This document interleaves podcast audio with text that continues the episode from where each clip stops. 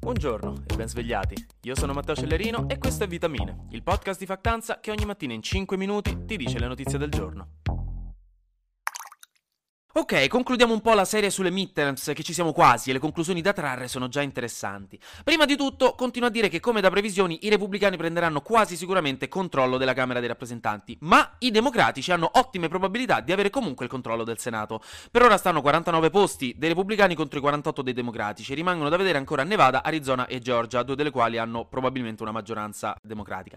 In Georgia in realtà si vedrà il risultato a dicembre, perché visto che nessuno dei due principali candidati ha raggiunto il 50% dei voti, andranno andranno al ballottaggio, quindi si vedrà per bene tra un po'. Una cosa che ha fatto scalpore però è stata la vittoria di Fetterman in Pennsylvania. Fetterman è un omone pieno di tatuaggi che si è candidato con i democratici che molti davano per perdente dopo che a maggio gli era venuto un ictus, poraccio, ed era quasi morto, ma ha deciso di continuare la campagna elettorale dopo che si è rimesso in sesto ed è riuscito a strappare questo seggio ai repubblicani che prima lo controllavano. Quindi questa rappresenta una vittoria cruciale per i Dems al Senato. È da notare poi che ci sono state un sacco di prime volte a queste elezioni, che non è male, tipo il primo membro della generazione Z a 25 anni ad andare al congresso, che è il democratico Maxwell Frost, che rappresenta un'importantissima intromissione della nostra generazione all'interno della macchina politica. E molti infatti sono molto fiduciosi per questa cosa, perché diciamo nessuno combatte in maniera più disperata per il futuro dei giovani come una persona che quel futuro deve viverlo per tre decenni più dei suoi colleghi, sai com'è. Poi Maura Healy, la prima donna apertamente lesbica a diventare governatrice di uno stato, James Rosner, che è stato il primo uomo trans ad arrivare in Parlamento, poi Alabama, Vermont e Arkansas hanno eletto le loro prime donne a cariche pubbliche tra governatrici e parlamentari e anche il Maryland ha il suo primo governatore nero, nonché uno dei primi in assoluto nella storia americana. Quindi molto cute.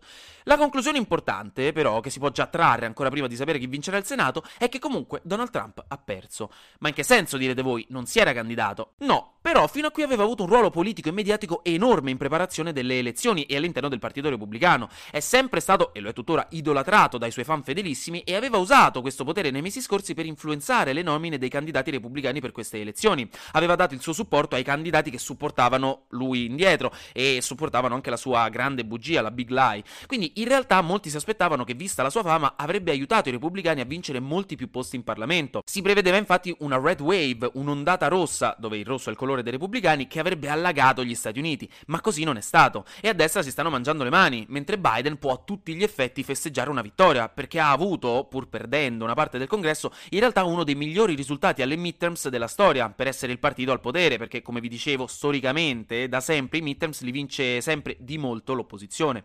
E quindi moltissimi dei candidati supportati da Trump hanno perso, e lui politicamente ne esce sconfitto, anche visto il successo di Ron DeSantis, che è il governatore della Florida, che potrebbe togliergli il posto di candidato candidato repubblicano per la presidenza nel 2024. Senza contare che i repubblicani ora parlano apertamente dei candidati di Trump come candidati di bassa qualità, per cui è stato un errore farli correre alle elezioni. E quindi è anche di Trump la colpa di questa non vittoria dei repubblicani. E questo è molto interessante.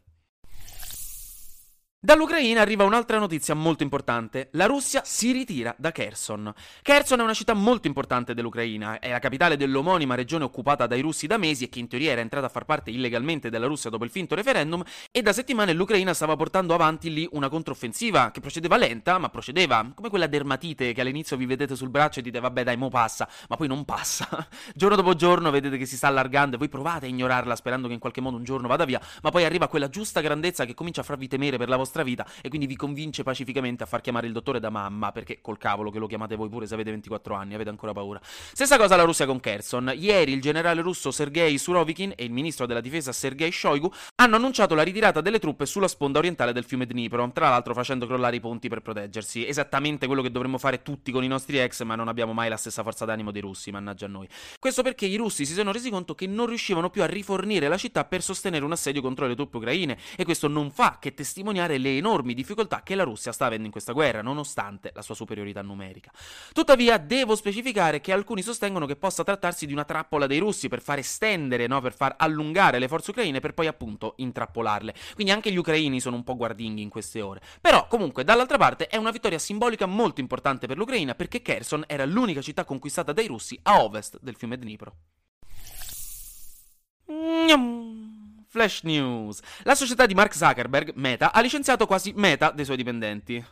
ok, non, non, ci si avvicina nemmeno come cifra, però volevo troppo dirlo, ha licenziato il 13% dei suoi dipendenti, più di 11.000, che comunque raga è un botto, cioè ci può invadere l'Abruzzo con tutta sta gente. Questo a causa di problemi economici dovuti in particolare ai grossi investimenti nel metaverso che per ora sono soldi più buttati dei vostri di quando avete comprato quel libro per imparare a meditare che ora per qualche motivo sta nel cassetto di vostra zia e voi non l'avete mai neanche aperto. Poi ieri nelle Marche c'è stato un terremoto di magnitudo 5.7 al largo delle sue coste e dopo la prima scossa ce ne sono state altre 64 più piccole, ma per fortuna non sembra ci siano stati feriti o danni gravi. In Francia, buona notizia, una nuova legge obbligherà tutti i parcheggi con abbastanza spazio per almeno 80 veicoli a coprirsi per almeno metà della loro superficie con pannelli fotovoltaici, questo per pushare un po' di più l'energia rinnovabile. Infine, e questa è la mia notizia preferita di oggi, preparatevi, uno spettatore inglese è stato bannato a vita dalla Royal Opera House, che è un teatro famosissimo di Londra, per aver fischiato durante lo spettacolo contro un attore che aveva 12 anni.